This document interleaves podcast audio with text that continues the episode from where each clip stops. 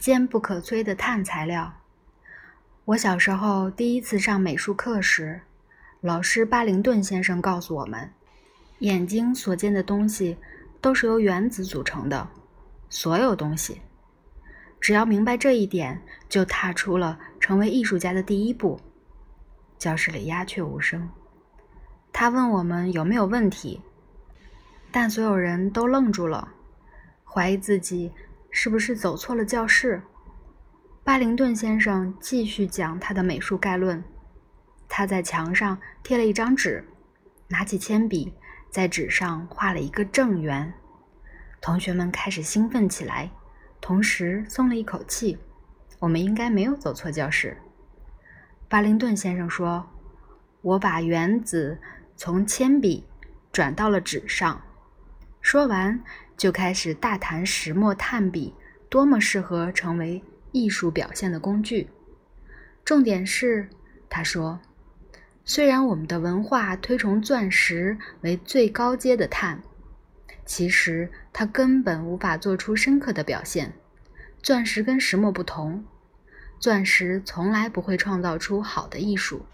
我不难想象，他对艺术家达明·赫斯特价值五千万英镑镶钻骷髅头作品《献给上帝之爱》会给出什么评价。不过，巴灵顿先生认为，钻石和石墨这两种碳是彼此为敌的。这可是一点儿也没错。一边是漆黑、实用又适合表达的石墨，一边是崇高、冰冷、坚硬而闪烁的钻石。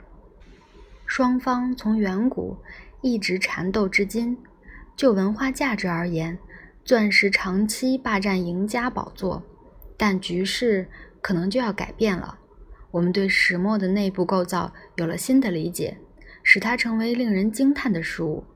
就在美术老师让我接触到石墨的三十年后，我来到曼彻斯特大学物理系三楼一间以日光灯照明的办公室，跟全球顶尖的碳专家海姆教授见了面。我真希望他和巴灵顿先生一样，只用石墨当表达工具。可惜他拉开书桌抽屉时。里面满满都是圆珠笔和马克笔。海姆讲话时带着浓浓的俄国口音，他对我说：“正圆是不存在的，苗多尼克。”我突然不晓得他有没有听懂刚才那段往事的重点。接着，他从抽屉拿出一个红皮质展示匣，说：“你看一下，我去冲咖啡。”展示匣里是一枚饼干大小的纯金金牌。上头刻着某个男人的浮雕像，我把金牌拿在手里掂了掂，发现它的金属感很重。纯金是金属世界里的全脂奶油，我没想到色泽这么晦暗，把我吓了一跳。金牌上面的浮雕是诺贝尔，还有一行小字，叙述海姆的研究团队赢得了2010年诺贝尔物理学奖。表彰他在石墨烯研究上做出的重大突破。石墨烯是一种二维石墨，也是材料世界的惊奇之作。我一边等海姆拿咖啡回来，一边沉思他刚才奇怪的答复。难道他是在暗示，过去十年的碳研究让他兜了一个大圈，结果却没有回到原点？碳是轻量原子。质子数为六，碳原子核内通常有六个中子，有时为八个。但这种名为碳十四的碳原子，原子核极不稳定，会因放射性衰变而裂解。由于衰变率长时间恒定，加上某些物质都含有碳十四，因此测量物质内的碳十四含量就能推测该物质的年龄。这种科学方法称为碳定年法，比其他方法更能帮助我们掌握远古事件。巨石阵、都灵裹尸布和死海古卷都是靠碳十四来确定年代的。